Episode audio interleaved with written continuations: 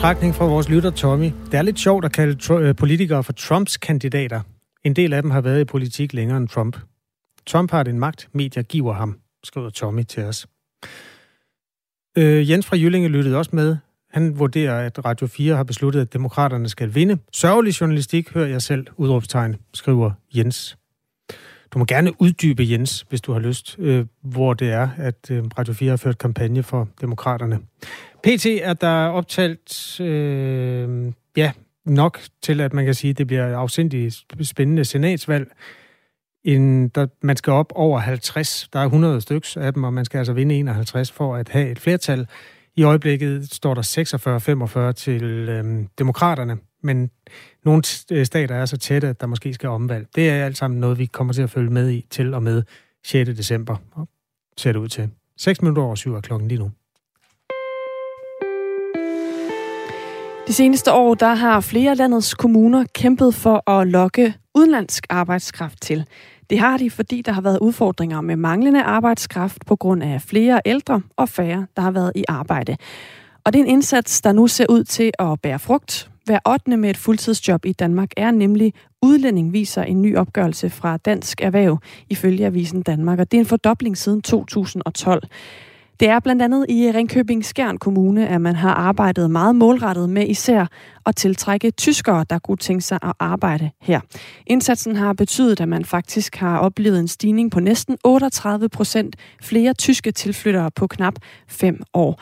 Og en af dem er dig, Simone Thorsen. Godmorgen. Godmorgen. du har boet i Danmark i snart tre år, og lige nu er du hjemmegående og på barsel og forsøger så at gå selvstændig, men flyttede altså øh, fra Tyskland til Danmark for at arbejde. Hvorfor gjorde du det? Uh, lige præcis, det har vi gjort. Um, det er fordi, um, hvis man kender en tysk arbejdsforhold, så har man meget mere arbejdstimer i en uge. Uh, lønnen er ikke så høj, og um, man kan også finde en anden arbejdsmoral. Så um, i Tyskland, altså den, hvad siger man, de, de mange danskere kan jo øh, ordet, at øh, ordning må sein, og så er det også i Tyskland. Altså det skal alt være hurtigt, og man skal være Ja, altså man skal være helt perfekt i sin job, og man skal arbejde mere, som man skal, og ja, det er meget stressende og meget pressende, og så er det lidt mere roligt og lidt mere menneskeligt i Danmark. hvordan har du oplevet, at det så var anderledes i Danmark? Altså, hvordan kan du mærke det i din hverdag? Altså, jeg kan godt bemærke det. Øhm, jeg har haft, øhm, altså, jeg var lidt syg med, med stress og depression i Tyskland. Um, jeg har ikke haft nogen problemer, siden jeg var i Danmark. Jeg har haft en lille periode, hvor um, min, min, mar, uh, øh, min far var syg, hvor jeg har haft det lidt svært med at gå på arbejde og stå op om morgenen. Um, og så var det min arbejdsgiver, eller min lier, som direkte har sagt, at så bliver du hjemme i en uge, og så kommer du og starter helt roligt op fra. Um, og det har hjulpet meget, og man finder også hurtigt hjælp uh, ja, hos, øh, hos naboer og andre mennesker. Du valgte jo så at flytte til Ringkøbing, da du ligesom besluttede dig for, at du ville øh, prøve, hvordan det ville være at arbejde i Danmark i stedet for i Tyskland. Hvorfor valgte du Ringkøbing frem for nogle af de store byer som Aarhus eller København?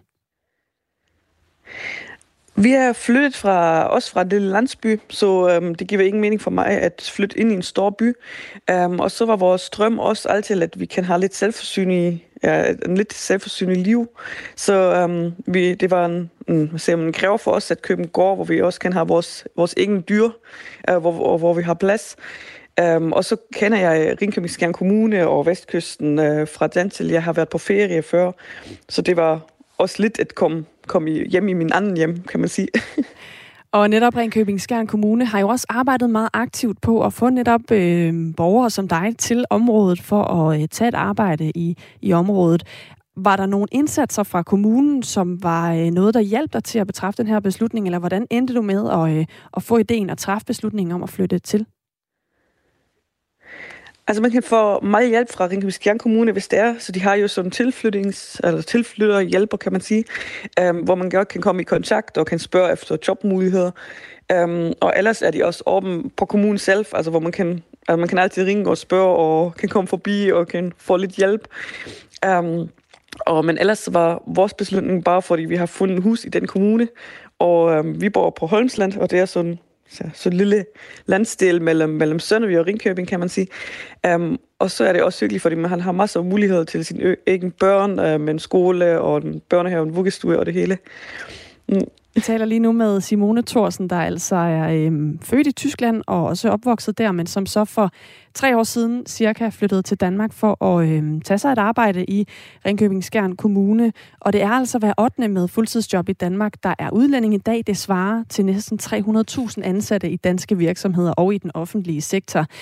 Når man så øh, vælger at, øh, at gøre det her, som du har gjort, Simone Thorsen, hvad for nogle udfordringer er du så stødt på i forhold til at flytte fra Stuttgart i Tyskland og så til Ringkøbing i Danmark? Ja, den største udfordring er, øhm, at man skal lære hurtigt en sprog, fordi øhm, jeg synes, at øh, hvis man ikke kan snakke den sprog øhm, fra den land, man bor i, så er det en, ja, en ulemper, kan man sige. Øhm, og øhm, så var det også en udfordring at komme ind i sådan et helt nyt system, altså i forhold til, hvordan øh, beregner man sin feriedag, og øhm, hvordan fungerer det med en A-kasse, eller hvis man bliver arbejdsløst, og så finder man jo også arbejdsgiver, som betaler god ind i en pension, og andre gør det ikke, og så skal man også ja, finde sig lidt igennem, øh, ja, hvad er bedst for mig, og hvad giver god mening. Når man taler om øh, udenlandsk arbejdskraft og folk, der kommer hertil for at få et arbejde, så vil der jo også altid være nogen, der er enormt bekymret for, at det øh, kan betyde, at de ikke kan få et arbejde, fordi det bliver taget af nogen, der kommer fra et andet land. Da du kom til Danmark, der startede du med at arbejde i turistbranchen.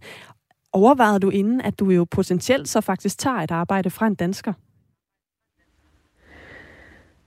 Det har jeg ikke forstået helt, den spørgsmål. Den skal du lige gentage. Det kan jeg godt forstå. Altså, det er det her med, når du, øh, da du kom til Danmark, så tager du jo et arbejde, som en dansk person egentlig kunne have taget. Altså sådan, så man kan sige, at der er et arbejde mindre til de, de danske borgere, der er i kommunen. Var det noget, du tænkte på, da du valgte at tage hertil, at du jo på den måde også øh, udfyldte et arbejde, som nogle andre danskere kunne have taget? Ja, det er et virkelig godt spørgsmål, og det kan jeg rigtig godt forstå, fordi jeg har også læst, at øh, nogen bliver så lidt øh, provokeret over, at øh, man vil gerne tiltrække øh, udlændiske tilflytter. Um, øhm, men jeg synes, det kan, ja, det kan være svært. Altså, hvis det er en, en branche, hvor, ja, hvor også mange danskere har søgt efter jobs, så kan det være svært. Men jeg synes, i turistområdet, så er det mange jobs, som udlændinge godt kan gøre.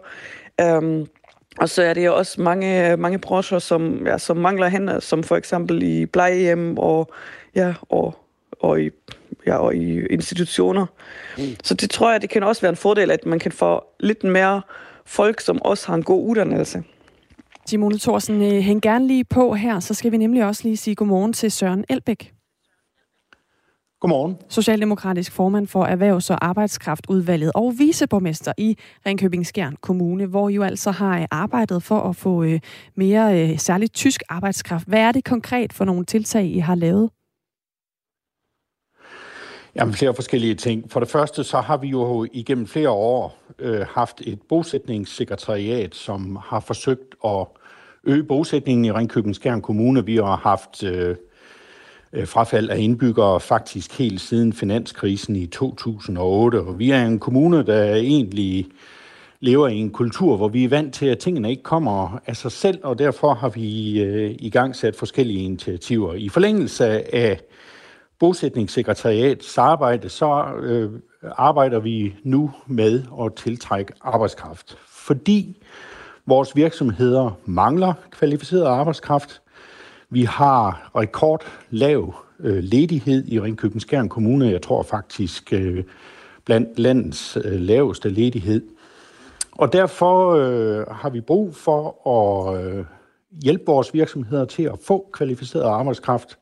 Og som kommune vil vi gerne bidrage med det, øh, vi nu kan bidrage med.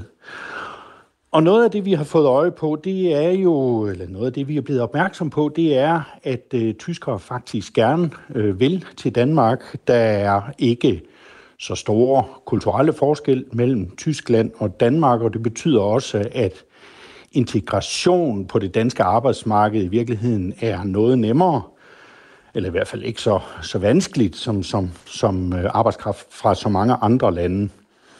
Og, øh, og derfor har vi taget initiativ forleden dag, havde vi øh, etableret det, vi kalder et infotak i, øh, i Ringkøbing Kommune, hvor 120 tyskere havde tilmeldt sig og kom og lyttede lidt på de forskellige muligheder, der er i Ringkøbing Kommune, både i forhold til at få arbejde på virksomheder, men måske også øh, i forhold til uddannelse og i forhold til bosætning. I Ringkøbing Skjern Kommune, der er der, øh, var der i januar 416 tyskere bosat i kommunen, og fra 30. september viser tallene, at det tal så faktisk er steget siden årsskiftet til nu 500. 17 procent af alle jobs i kommunen varetages i dag af international arbejdskraft. Vi har fået en sms fra øh, Vicky, der skriver, vi mangler arbejdskraft i Danmark, ja, det er jeg med på, men i stedet for at bruge ressourcer på at hente udenlandske hænder, burde vi så ikke koncentrere os om bedre arbejdsvilkår og løn til dem, vi allerede har i Danmark. Hvis de to ting bliver ændret til noget mere attraktivt, så vil flere danskere gerne arbejde i for eksempel sundhedsvæsenet. Søren Elbæk, øh, socialdemokratisk formand for øh, Erhvervs- og Arbejdskraftudvalget i netop Ringkøbing Skjern Kommune. Har øh, Vicky ikke en pointe i det her med, at man også skal huske at fokusere på de danskere, der faktisk kunne varetage jobsene, i stedet for at fokusere på at få andre fra andre lande til at tage dem? Jo, det har hun sådan set. Øh, problemet er bare, at øh, vores øh, virksomheder efterspørger mere arbejdskraft, end øh, vi kan levere i Ringkøbing Kommune, og derfor udgør øh, manglen på arbejdskraft i vores virksomheder, udgør simpelthen en væksthæmmer for vores virksomheder, og det påvirker sådan set også kommunens evne til at yde øh, en ordentlig velfærd, øh, den omstændighed, at vi mangler arbejdskraft. Men er det fordi, at øh, folk altså, øh, ikke bor i området, altså der simpelthen ikke bor nok i kommunen, eller er det fordi dem, der bor der, de vælger at søge andre steder hen og arbejde? Nej, der er jo mangel på arbejdskraft i stort set alle vestlige lande i Europa. Altså det er jo et helt almindeligt øh, udtalt problem. Øh, og sammenholdt med den omstændighed, at vores virksomheder faktisk øh, vækster enormt, og vi har jo en stor koncentration af industriarbejdspladser i Ringkøbing Skjern Kommune. Det, det udgør bare et dilemma, fordi vores øh, virksomheder simpelthen ikke kan udvikle sig. Det samme er gældende for turistbranchen. Det samme er gældende, som jeg sagde før, for, for vores øh, kernevelfærd, altså de kommunale øh, arbejdspladser. Og derfor er vi simpelthen nødt til at, at, at, at yde en, en øget indsats for at tiltrække arbejdskraft fra udlandet. Altså, når 17 procent af arbejdskraften i Ringkøbing Skjern Kommune er international, så er det jo et udtryk for, at, øh, at vi ikke selv kan levere den tilstrækkelige arbejdskraft til vores erhvervsvirksomheder og til, til vores velfærd. Så lød det fra Søren Elbæk. Tak fordi du var med her. Tak selv. Socialdemokratisk formand for Erhvervs- og Arbejdskraftudvalget i Ringkøbing Skjern Kommune. Og også tak til dig, Simone Thorsen. Selv tak. Tilflytter fra Tyskland til Ringkøbing. Klokken er 18 minutter over syv. Spiser du an eller gås til Mortens aften? Ingen af delene. Nå, ingen af delene? Jeg, jeg har aldrig fejret Mortens aften, men jeg spiser an juleaften. Det er jo heller ikke en fejring. Jamen, det er, lidt Nej, øh, det er jo heller ikke en fejring. Det er en straf. Nå, ja, det er det med, at han gemte sig i høns gåsegården. Eller hvordan er det, det er? Jamen, du har fuldstændig ret. Ja. Sankt Morten. Nogen ja. kalder ham Martin. Ja, det gør de i Tyskland. Mm. Ja.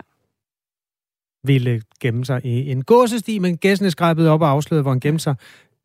Og derfor spiser vi an. Ja, ja, ja det er det, der er lidt ja. øh, by det smager også bedre, synes jeg. Ja, det kan du have ret i. Når nyheden i den her sammenhæng, ja, det der det er jo ret gammelt, men øh, nyheden er, at øh, det kan blive øh, dyrere.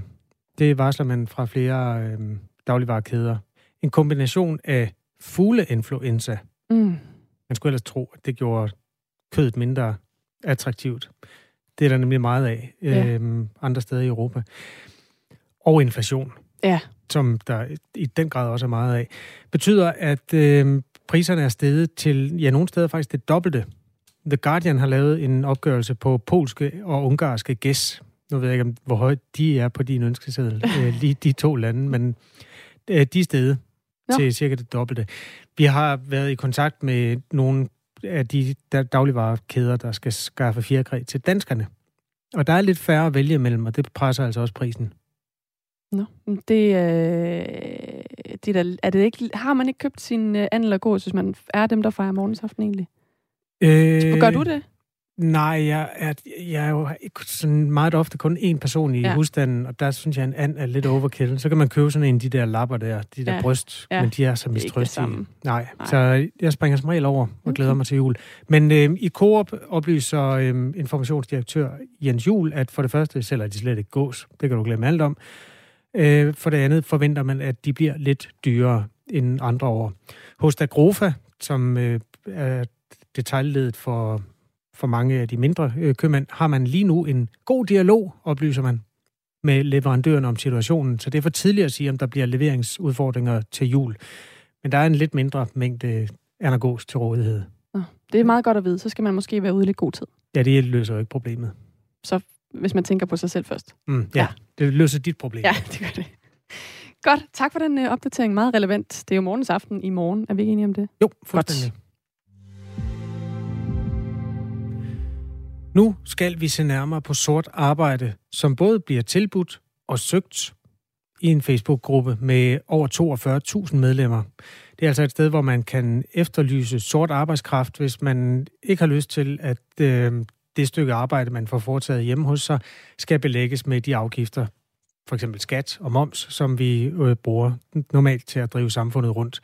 På en tilfældig dag i løbet af ugen kom der 63 opslag i den her gruppe, fortæller Fyns Fyns.dk, altså Fyns Stifttidens øh, webside. Der kommer dagligt opslag, hvor personer søger eller tilbyder arbejde, som bliver lønnet sort, og der bliver også tilbudt arbejdsopgaver, der bliver betalt sort. Sten Schaumburg Møller er professor i medieret på Syddansk Universitet og med os nu. Godmorgen. Ja, godmorgen. Med dine jurabriller, hvor kritisk er det så, at øh, det, der foregår i den Facebook-gruppe? Øh, det er kritisk. Øh, det kan meget vel være i strid med øh, markedsføringsloven. Øh, det der med at udbyde ting, der, der ikke må udbydes, øh, det er i strid med, med markedsføringsloven. Altså, jeg plejer at bruge det eksempel, at man må selvfølgelig ikke reklamere med, at man har byens bedste legemorderfirma, øh, men selv mindre dramatiske øh, eksempler kan du. For nogle år siden var der en... Øh, Øh, entreprenant ungersvend, som lavede Fix min opgave, så kunne man så ligesom skrive til ham, og så kunne man købe en opgave der til, når man skulle aflevere på gymnasiet eller sådan. Ikke? Ja. Øh, og det var selvfølgelig ulovligt, og den hjemmeside blev forbudt. Altså der blev nedlagt forbud mod den, øh, fordi man sagde, at det var, det var ulovlige ydelser, og det var efter markedsføringsloven, det var forbrugerombudsmanden, der nedlagde et forbud, og det blev så stadfæstet af retten. Det kunne man forestille sig det samme. Jeg har ikke været inde på siden og se, men det er klart, at hvis man, hvis man tilbyder sin arbejdskraft øh, uden skat, øh, ja, så er det jo en ulovlig ydelse. Øh, så man kunne godt forestille sig, at der kunne nedlægges forbud, og man kunne forestille sig, at, øh, at i hvert fald nogle af deltagerne, og især altså, hvis det er erhvervsvirksomheder, at de kunne stå til en bøde. Min øh, medlemsanmodning øh, hænger også øh, pt, så jeg kan heller ikke sådan helt fortælle, hvad det sidste nye er, der er blevet tilbudt. Men øh, altså, der er både mennesker, der udbyder deres arbejdskraft, arbejdskraft og siger, at jeg kan puste dine vinduer, eller hvad det nu kunne være, uden at øh, det er pålagt øh, sådan de sædvanlige former for bidrag til statskassen. Er det ulovligt at sige, jeg vil gerne puste dine vinduer sort? Ja, det vil jeg mene, det er, fordi man, man, man udbyder noget, en ydelse, Øh, altså som om man har et øh, vinduespusserfirma eller sådan. Ikke? Altså, vi kan puste en vinduer, og det kan vi gøre billigere end de andre, fordi vi betaler ikke skat. Øh, og det, det vil jeg mene, det er, det er ulovlig markedsføring, øh, og så det vil jeg mene kan forbydes. Hvad så den anden vej rundt? Jeg vil gerne have pusset mine møgbeskidte vinduer. Jeg orker ikke at betale moms af det beløb. Uh, ja, det er lidt mere fordi, så puh, at, mm, ved jeg ikke rigtigt, jeg, jeg mener ikke sådan set ikke, at du, markeds, du har markedsført ikke rigtig nogen ydelse, du efterspørger, uh, og, og hvis ikke rigtig nogen, der, der svarer på det, puh, kunne man så, nu står jeg lige her og tænker, kunne man så sige, at det er, en, det er sådan en opfordring til at gøre noget lovligt? Ja, men så det er noget, den er noget tyndere. Altså, det er dem, det er dem der udbyder. Øh, eller hvis en erhvervsvirksomhed siger, hey, er der ikke nogen, der vil ansættes her, så, eller er der ikke nogen, vi kan få, få til noget, øh, så øh, øh, vi gør udenom skattevæsen så er det også i strid med en god markedsføringsskik. Men hvis man, hvis man ikke rigtig kan sige, at man markedsfører noget som helst, men bare efterspørger en eller anden ulovlig ydelse, det, øh, det vil i, det, det tvivler jeg på, at det i sig selv er ulovligt. Hvem er den skyldige så? Fordi dem, der bærer alt det her ud til mig, eller hvem der nu følger med på den side, er jo Facebook. Kan Facebook øh, gøre sig ansvarlig for det, der foregår? Ja, det er et ret stort og indviklet juridisk spørgsmål. Altså jeg vil sige, at dem, der kan gøre sig ansvarlige, er jo så i hvert fald dem, der annoncerer med det. Det er muligt, altså hvis der er en, der, der ligesom har oprettet den her side, som hedder et eller andet, så vidt jeg kan huske, altså det er ret klart, at det er sådan noget Sort arbejde tilbydes og søges. Ja, ja, sådan noget, ikke? Ja, altså, og det vil sige, er der en, der, der ligesom står for dem, vil vedkommende meget let kunne være medvirkende, fordi prøv at høre, ja, det siger næsten sig selv, hvad der foregår. Øhm, hvorvidt det, hele det med, med, med, om Facebook kan gøres ansvarlig, jeg hører til dem, der slår til lyd for, at det synes jeg, man burde forsøge, øh, men øh, det, er, det er lidt op ad bakke, og der er ikke rigtig nogen, der har forsøgt endnu, og, og jeg heller ikke mm, skal nok lige tænke lidt mere om det her, det er en rigtig god sag at, øh, at, at forsøge med, men der er altså ikke nogen nogen, der har lykkes med at, at få gjort Facebook ansvarlige for, for indhold, som øh, er blevet flaget over for Facebook, og som ikke er blevet taget ned. Der er to administratorer af den her gruppe, der hedder Sort Arbejde Tilbydes og Søges. De har kastet sig ud i et større øh, sådan, øh, politisk, ideologisk øh, forklaringsarbejde på sidens forside, eller på, under det, der hedder om, altså om den der side. Og min kollega har skrevet til de to, men de har ikke svaret på vores henvendelse endnu. Noget af det, de gør redde for, det er, nu skal jeg citere fra siden, hvordan de argumenterer. Selvom sort arbejde snyder den danske statskasse for op mod 29 milliarder kroner om året, er der også argumenter for ikke at skærpe indsatsen mod det lovlige arbejde.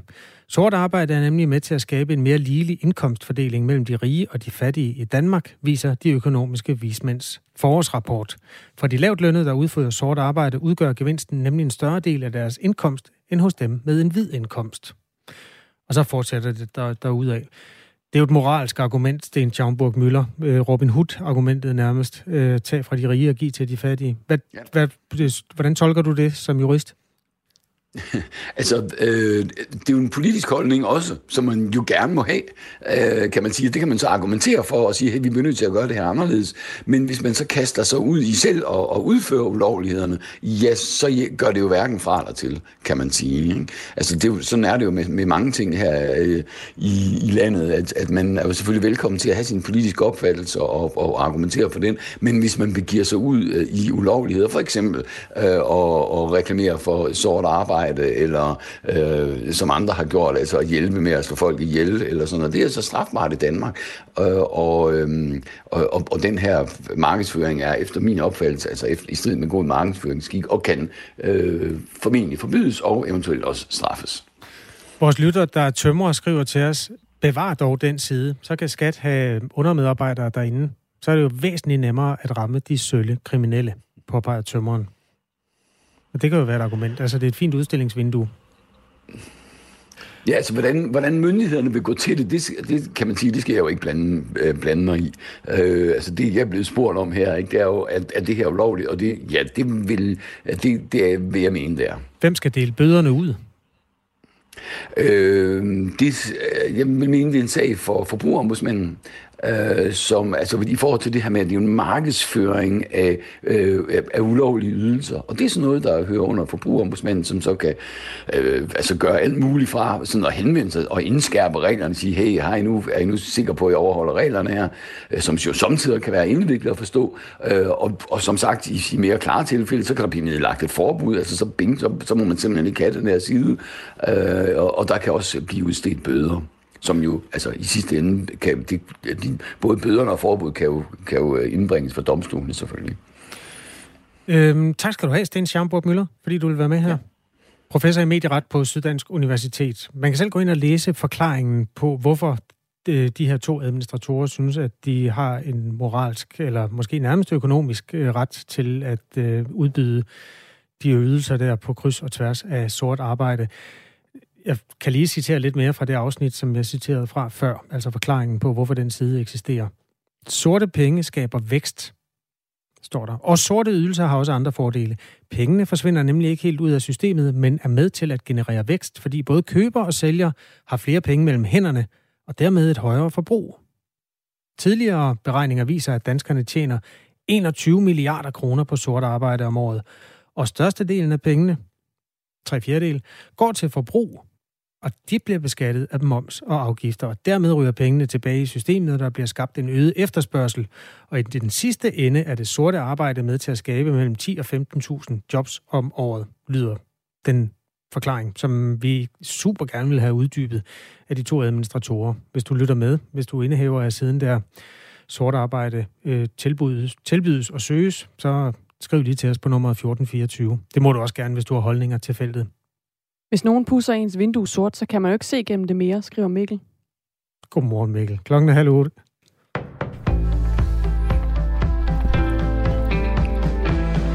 Før valgaften i USA var der lagt op til en ordentlig øretæve i repræsentanternes hus til præsident Joe Bidens parti, Demokraterne. Her til morgen lader øretæverne dog stadig vente på sig, og det ligner nærmere et meget smalt flertal til republikanerne i repræsentanternes hus. Prognoser fra NBC News og The New York Times viser, at republikanerne får et flertal på mellem 1 til 6 pladser.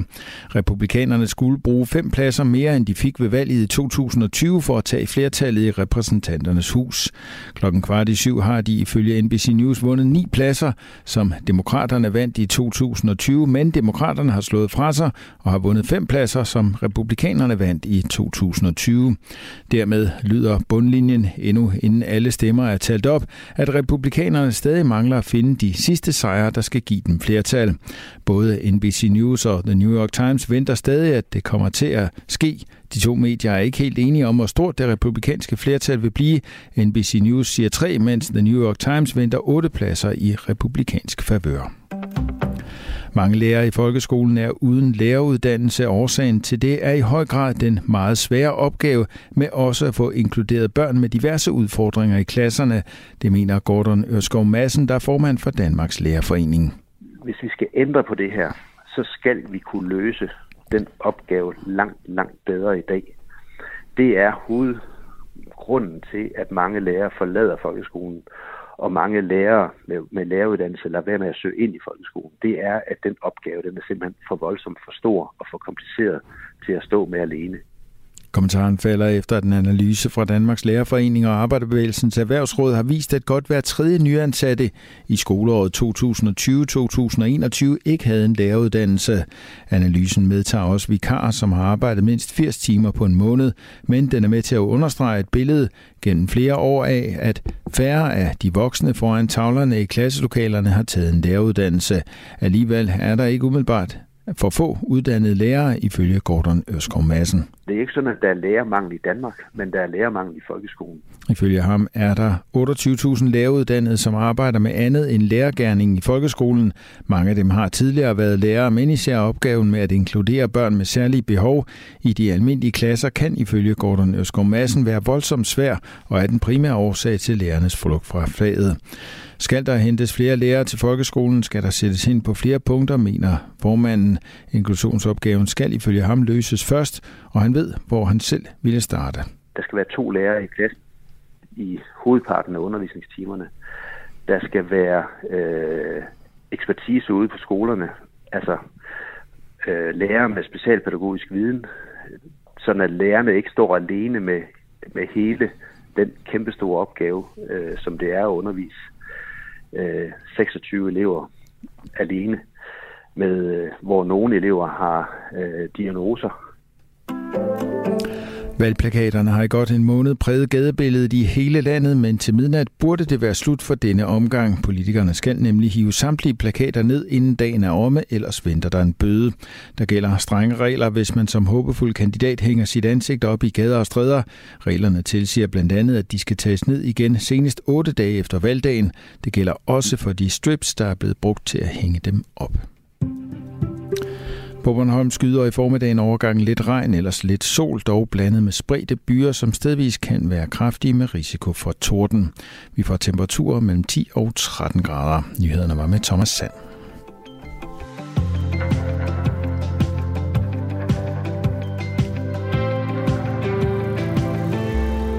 Reaktioner på sort arbejde, der både søges og tilbydes gennem en Facebook-side, der har mange medlemmer. Den berørte vi før nyhederne, og der er post her blandt andet fra, ja, det ved jeg ikke, hvem den er fra, endetal 65. Det er helt i hampen. Hvis de virkelig mener det på den Facebook-side, så skal alle, der ikke har mulighed for at tilbyde eller modtage sort arbejde, også have et kæmpe skattefradrag. At de mener det, mindsker uligheden er decideret usandt. Håndværkere får ikke en dårlig løn, slet ikke dem, der er eftertragtede, skriver lytteren der forholder sig til det manifest, der også lå på siden der, hvor man forklarede, at sort arbejde var godt for samfundsøkonomien. Der er også nogen, der henvender sig, eller retter blikket mod Facebook, som jo er den platform, det foregår på det her. Og skriver, Facebook redigerer og censurerer. De kan ikke bare kalde sig en platform. De agerer som en avis og redigerer indhold, der ikke bryder loven. Det gør de i hvert fald på politiske budskaber af mange slags. Lige så snart der er falske nyheder, så kan man komme i skammekrogen, og der er også ord og billeder, man ikke må bruge. Så det har lytteren jo ret i. Godt, øh, sort arbejde er PT forbudt, men udbydes altså blandt 22, nej, 42.500 medlemmer. Vi håber at få administratorerne af den hjemmeside med lidt senere. Det er Fyns.dk, der har historien her til morgen, altså Fyns Stiftstidendes webavis. Det er Radio 4 morgen med Kasper Harbo og Anne Philipsen. Det danske forsvar skal udbygges, og de har også øjnene med sig. De har øjnene rettet mod rummet. Der skal forsvaret nemlig bruge flere ressourcer fremover.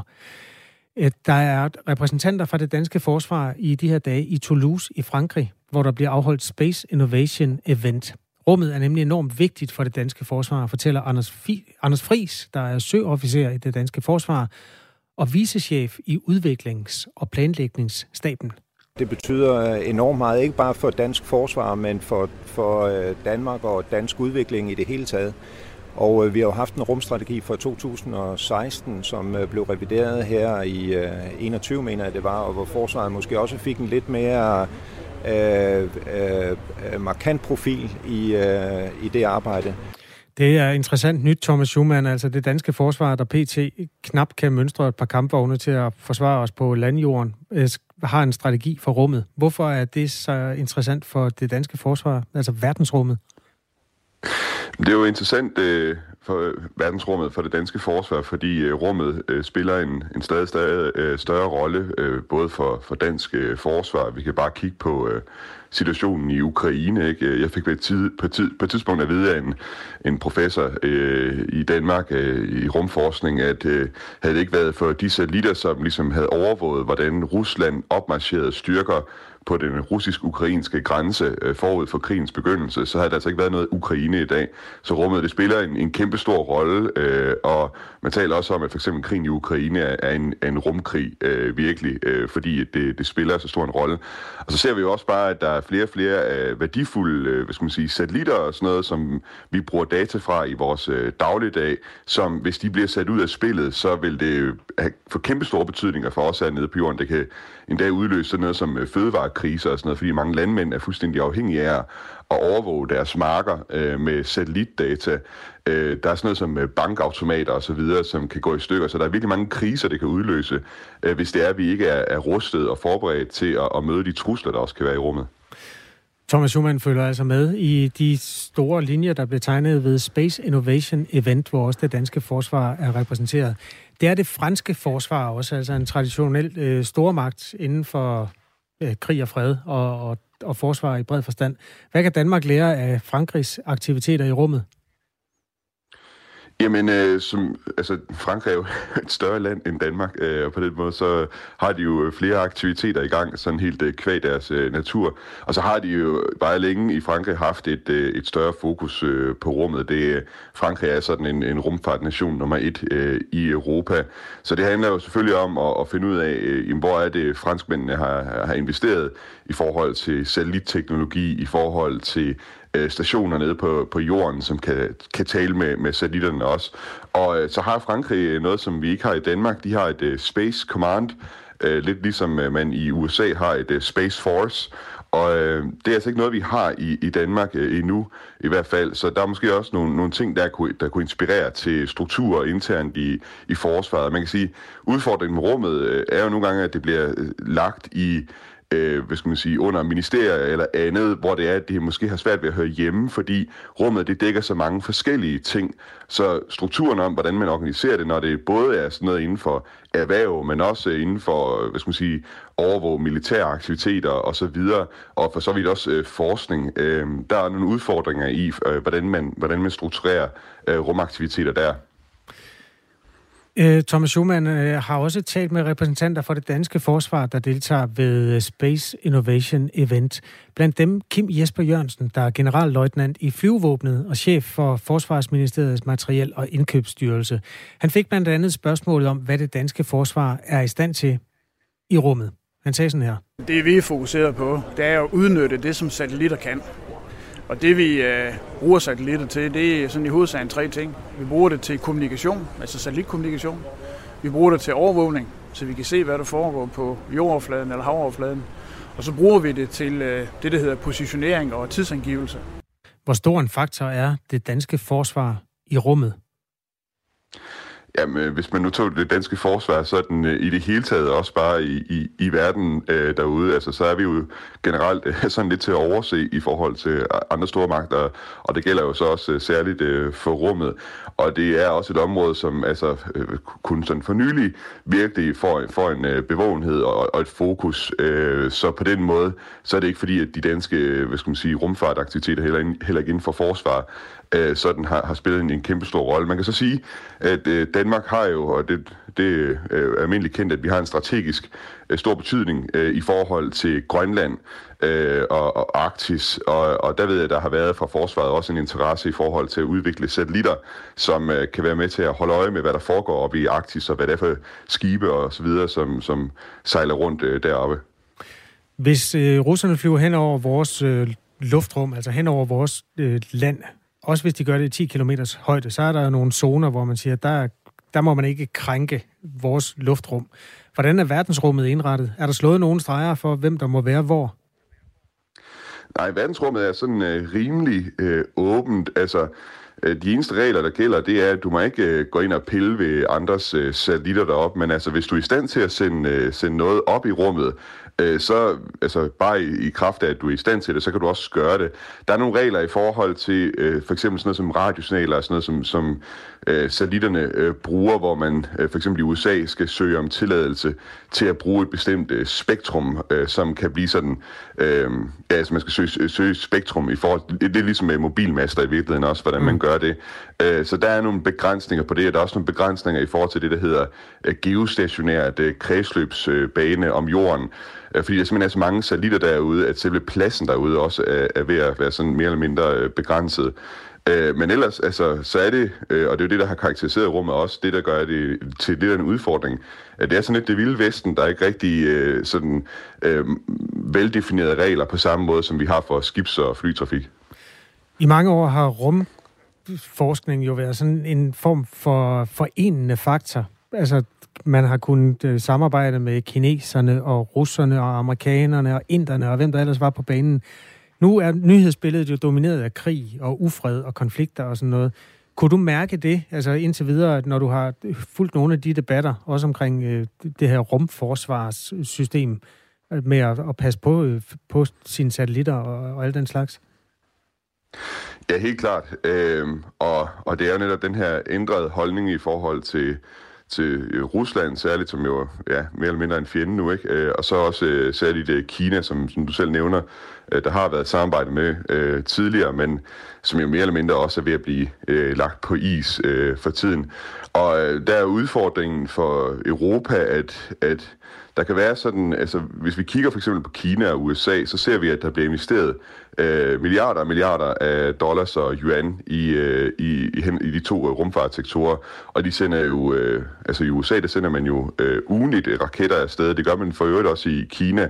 Der sker helt vildt meget på det område. Der har været en helt vild udvikling, hvor Europa ikke har bevæget sig med helt samme tempo, selvom det ikke er fordi, altså vi, vi kan godt finde ud af tingene her i Europa. Vi har dygtige mennesker, der arbejder inden for rumfartssektoren, men, men aktiviteterne er ikke helt de samme, og det efterlader, det gør os øh, strategisk, øh, hvad skal man sige, mere øh, udfordret. Øh, for eksempel når at Elon Musk han laver internetsatellitter øh, i USA og, og fylder rummet, øh, eller øh, han laver internetsatellitter og fylder rummet op med, med, med de her satellitter, øh, at Europa så ikke er helt på omgangshøjde med det, og for eksempel også med, med Kina og alle de satellitter, de sender op i rummet, øh, der, der opstår altså nogle udfordringer for, for Europa.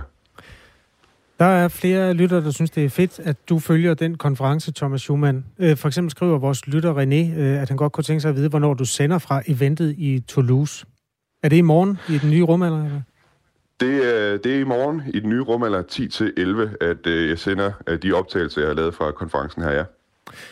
Lad os lige slutte med øh, din gode ven, skulle jeg lige til at sige. I hvert fald din medvært for en uge siden, forsvarsattaché prins Joachim, som jo også var med ved Innovation Event i Toulouse.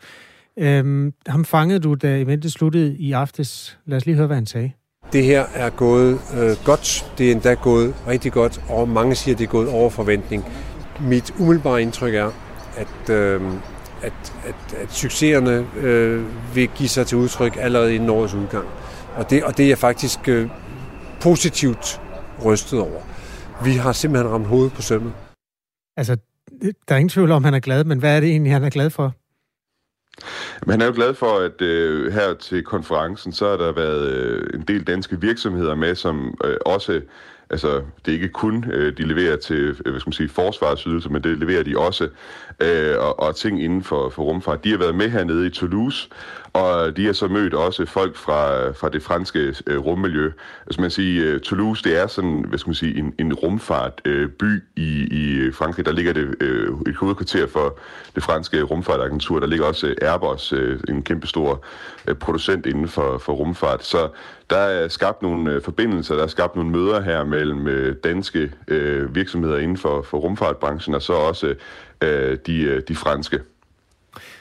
Tak, Thomas Schumann, øh, og få hele historien om det, der foregår i Toulouse Space Innovation Event, som altså kommer i en kondenseret form i det nye rumalder, som er Radio 4's rumprogram kl. 10.05 i morgen her på kanalen. Klokken er 14 minutter i 8. Der er historisk mange borgerlige partier i Danmark, og spændingerne stiger. Dansk Folkeparti er jo det mest kopierede parti i Danmarks historie, vil jeg sige, så hvorfor skulle Ingrid ikke have det samme privilegium som Mette Frederiksen? I det blå hjørne på Radio 4 sætter vi de røde uden for døren og tager diskussionen mellem de blå. Så jeg havde det sådan en fornemmelse af, at jeg så et afsnit Borg, hvor der kom en kopi af Dansk Folkeparti. Det er bare ikke så simpelt dag. Lyt med hver fredag kl. 11.05. Radio 4 taler med Danmark. Der er uro i konservative efter det valg, som ikke blev helt som partiet og formanden Søren Pape Poulsen havde ønsket, og heller ikke som det blev ellers spået tilbage i august måned. Flere profiler har endda været ude og udtrykke tvivl om, hvorvidt Søren Pape Poulsen er den rette formand for partiet. Og det fik fredag Søren Pape til at sende et brev til medlemmerne, hvor i han påtager sig ansvaret for det dårlige valgresultat, og desuden også erkender, at han ikke har håndteret de personlige sager, der er, har været om ham godt nok. Og det er en drejning fra valgnatten, hvor han i sin tale nærmest gjorde grin med, at en journalist havde spurgt ham, om han ville træde tilbage som konsekvens af valgnederlaget. Det lød sådan her, og her er det lyd fra TV2. Der var en, der helt, helt seriøst spurgte mig på vejen herind, går du af som formand? Så spurgte jeg. Så sagde jeg. Så sagde jeg, og jeg kiggede ham i øjnene, så sagde jeg, var det et seriøst spørgsmål? Der var øh, latter og spore ved øh, den her lille anekdote fra Søren Pape på valgnatten. Men det her brev med øh, Søren Papes selvindsigt og øh, erkendelser af, hvad der ikke er gået rigtigt for ham i løbet af valgkampen, det får ikke dig til at ændre mening om din formand, Dorte Smidroth Madsen. Godmorgen. Godmorgen. Tidligere folketingskandidat for det konservative Folkeparti, i og med at du stillede op i Sydjyllands Storkreds, men ikke kom ind i Folketinget.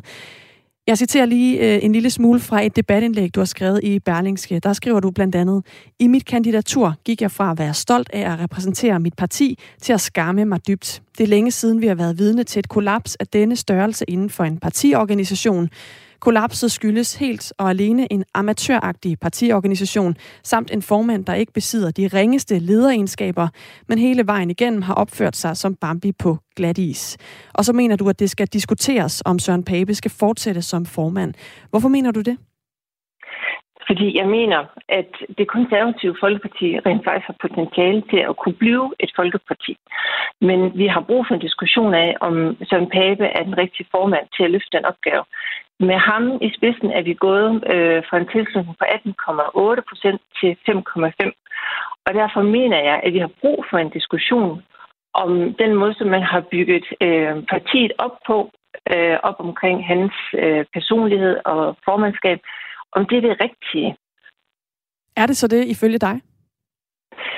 I forhold til, at jeg, jeg, jeg ønsker faktisk oprigtigt, at vores folke, altså det konservative folkeparti skal blive et folkeparti, der kan fagne bredt. Og det tror jeg på, at vi kan. Men for at vi kan gøre det, så har vi brug for en diskussion af formandskabet og hvad det er, der er gået galt, også i forhold til valgstrategi. Og den store udfordring lige nu er, at det må vi faktisk ikke internt. Så det er derfor, at vi jo øh, også en andre kandidater lige pludselig øh, tager bladet fra munden og så melder ud øh, og har gjort opmærksom på, at der er noget omkring valgstrategien, der har været forfejlet, mm. omkring øh, Papes øh, kandidatur, der også har været forfejlet. Øhm, så og det kan man sige, det kunne måske have været undgået, men når man vælger fra partitoppen på den måde at lukke en debat ned, jamen så på et tidspunkt, så brister bylden bare og kommer ud. Og der er jo rigtig mange vælgere, og der er også rigtig mange medlemmer, som faktisk er kede af den her situation og har været stolte af at være med i den her grønne pølge. Øhm, og når man opnår en tilslutning på 18,8 og så går ned til 5,5, jamen altså, så er der da brug for, at man kigger på, jamen, hvad pokker er det, der er gået galt. Dorte Smidro, du nævner i det her debatindlæg, øh, der indleder du faktisk indlægget med at skrive, derfor kan det ikke undgås, at mit budskab om, at Søren Pape Poulsen bør gå af som formand. Det er de første ja. ord i dit indlæg. Ja. Skal jeg forstå det som, øhm, at du mener, at han bør gå af som formand? Det er en opfordring. Altså, det, altså det, jeg skriver ikke skal eller må, jeg siger bør. Så hvis det stod til dig, så var han ikke formand for det konservative Folkeparti længere? Hvis, han skal, hvis vi skal løfte opgaven med at være et folkeparti, så har vi brug for en diskussion af, hvem der er den rigtige formand. Og det der, jeg spørger, hvor du stiller dig mm. i mhm. den diskussion. Altså, hvis det stod til dig, hvis du kunne beslutte det øh, på egen hånd, så var Søren Pape ikke formand længere. Er det sådan, jeg skal forstå det? Jeg, jeg tvivler på, om han er den rigtige til at, at, at løfte opgaven. Øh, og jeg tror, at hvis vi skal ud og have en, en vælgetilslutning igen, så har vi simpelthen brug for at, at få ryddet op som jeg også blev citeret for i går i Berlinske. Altså, når man har så stort et frafald i befolkningen til en formand, så bliver man nødt til at se på, om har han været den rigtige. Og der er jo flere profiler, som har været ude og nævne, så vi bliver nødt til at diskutere formandskabet. Ikke? Altså Per Stig Møller, øhm, og så øh, Mogens Lønberg, også konservativ borgmester tidligere. Altså, det, det, øh, og jeg får øh, mange henvendelser, både fra tidligere og nuværende folketingsmedlemmer og andre i, øh, i partiet, som støtter op om det, som jeg siger. De er jo selvfølgelig bare, øh, ja, altså så, på den måde øh, er det jo noget, der ligger og ulmer, og, og så når man har lukket ned for en diskussion i et fora, hvor vi faktisk har mulighed for at udtrykke os selv, så på et eller andet tidspunkt, så kommer det op til overfladen. En uges tid inden valget i tirsdags, der skrev du øh, blandt andet sådan her på Facebook, det var den 22. Øh, oktober. Min formand ja. hedder Søren Pape Poulsen og er statsministerkandidat for det konservative Folkeparti. Jeg er meget stolt ja. af både af ham og af, og af at være konservativ. Hvornår ja. forsvandt den tro på Søren Pape og, og den måde, han øh, leder partiet på? Altså, jeg er indrettet på den måde, at når vi har sat en valgkamp i, i gang, og det er det, som vi gør, så støtter jeg det til fulde. Så skal man ikke i løbet af valgkampen begynde at ytre sig i forskellige retninger. Jeg er stolt af at være konservativ. Det jeg vil altid have mit konservative kompas lige der, hvor det skal være.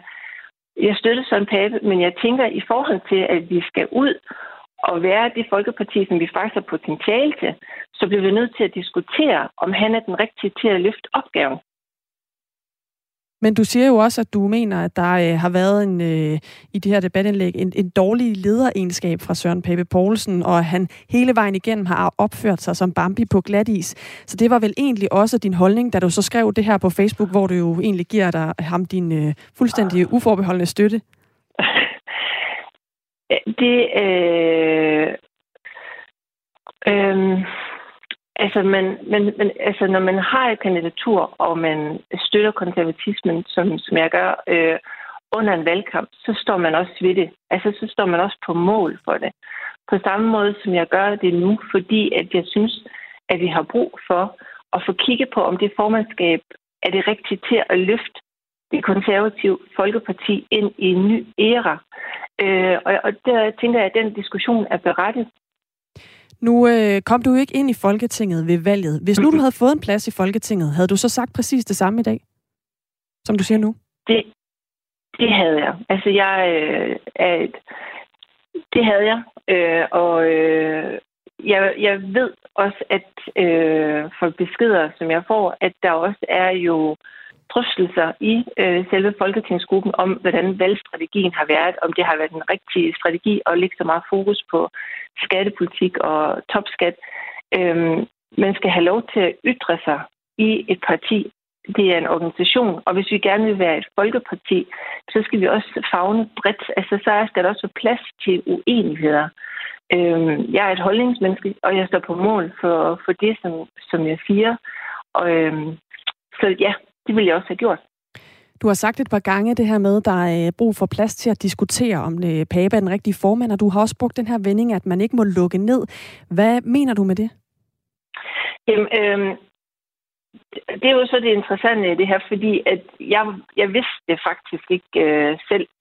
Øh, jeg sender min debatindlæg afsted i, øh, i lørdags, øh, og så øh, om søndagen, der kommer der øh, en første artikel i Berneske fra øh, en, øh, et medlem, der hedder, hedder Robert Splid, hvor han øh, faktisk i tale sætter det her med, at han øh, er blevet blokeret. Øh, hans indlæg blev blokeret i et debatforum, vi har.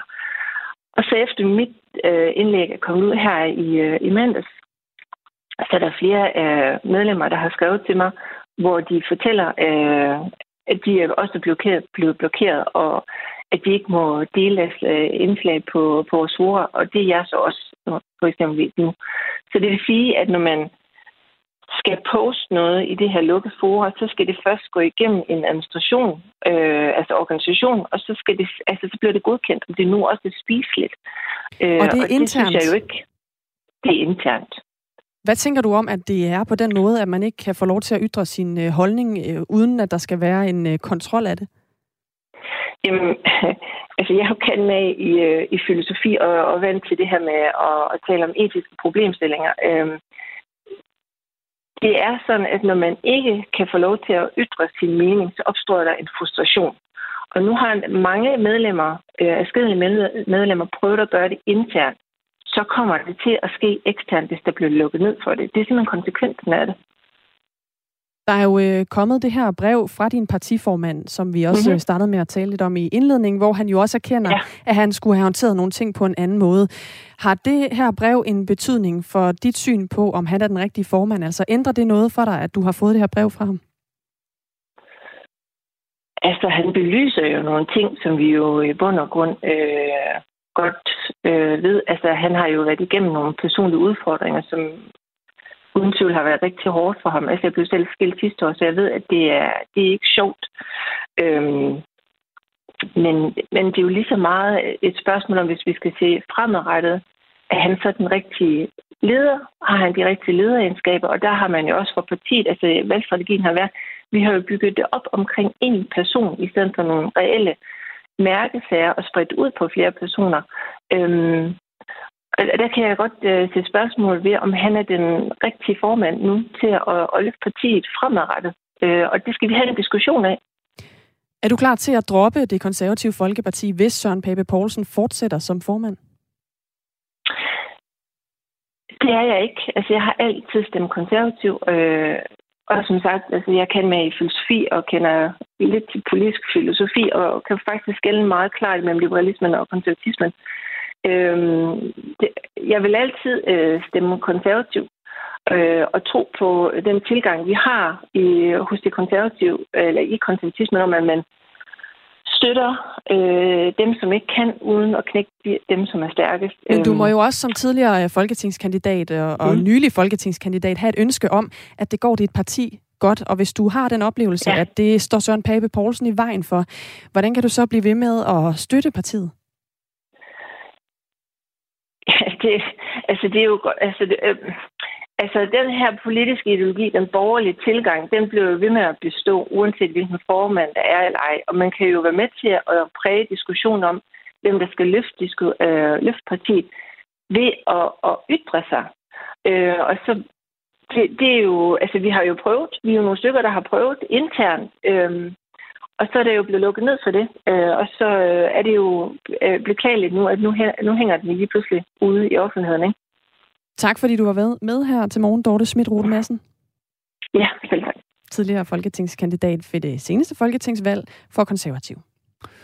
Konservativ bør have en spindoktor, og hvis de har en, bør de da fyre vedkommende, skriver en lytter til os. Jeg har hoppet ind på deres hjemmeside. De har en, at de har faktisk mange. Der er en chef for politik, øh, presse og kampagne, der hedder Simon. Der er en presserådgiver, der hedder Anders. Der er en pressechef, der hedder Philip, der er, at der er mange øh, kokker, der rører i den gryde. Det kan være, det er derfor, det gik lidt galt. Vi har også ragt ud til øh, deres presseafdeling, som, øh, fordi vi rigtig gerne vil tale med Søren Pape Poulsen. Og vi har ringet og skrevet til Søren Pape Poulsens særlige rådgiver, som også bliver kaldt en spindoktor, øh, som har meldt ud, at Søren Pape ikke stiller op til interview. Men hvorfor? Det har vi ikke fået at vide. Vi har også ringet og skrevet til Mette Appelgaard, der er konservativs politiske ordfører. Hun er heller ikke vendt tilbage. Klokken er 8.